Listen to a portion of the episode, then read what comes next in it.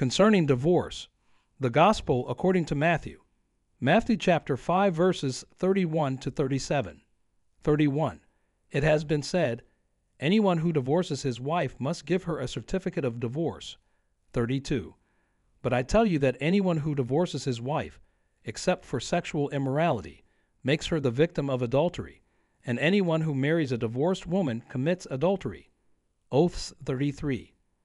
Again, you have heard that it was said to the people long ago, Do not break your oath, but fulfill to the Lord the vows you have made. 34. But I tell you, do not swear an oath at all, either by heaven, for it is God's throne. 35.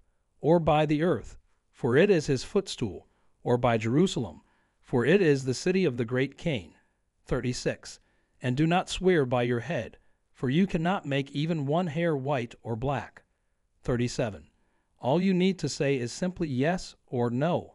Anything beyond this comes from the evil one. Glory be to God.